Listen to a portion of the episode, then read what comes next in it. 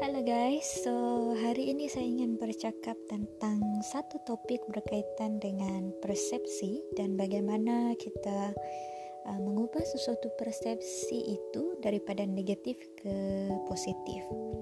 Okay, uh, persepsi, persepsi ialah satu situasi di mana kita ada uh, deduction terhadap sesuatu um, situasi atau sesuatu perkara biasanya persepsi ini bermula daripada persepsi yang negatif bukan?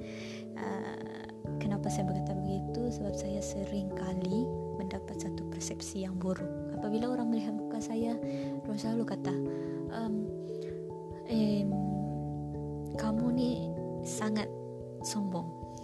So itu ada satu persepsi. Tapi bagi saya hmm, selagi kita tidak kenal seseorang selagi itu kita tidak akan sebab kata pepatah Melayu tak kenal maka tak cinta bukan? Okay so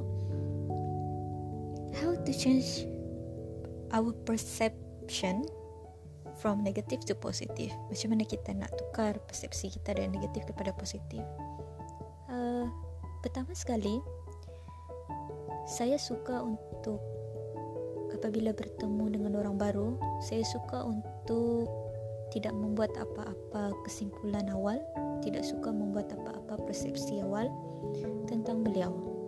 Uh, walaupun saya sudah mendengar macam-macam cerita daripada orang tentang orang yang diperkatakan.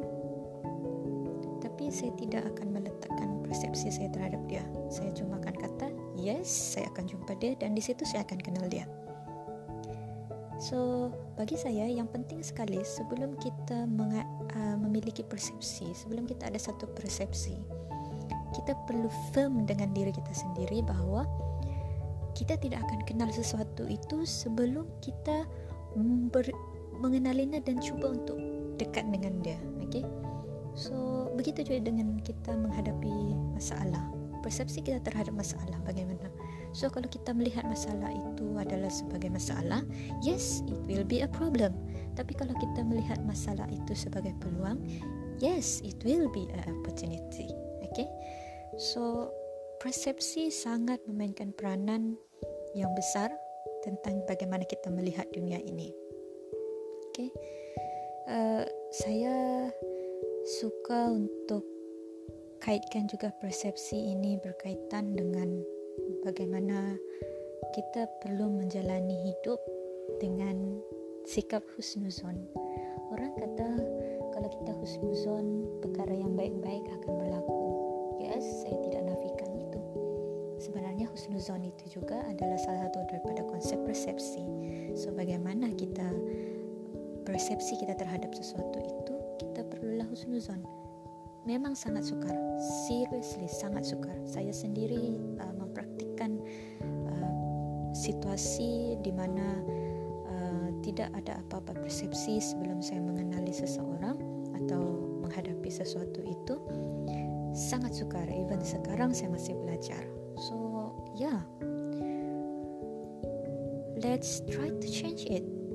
No matter what.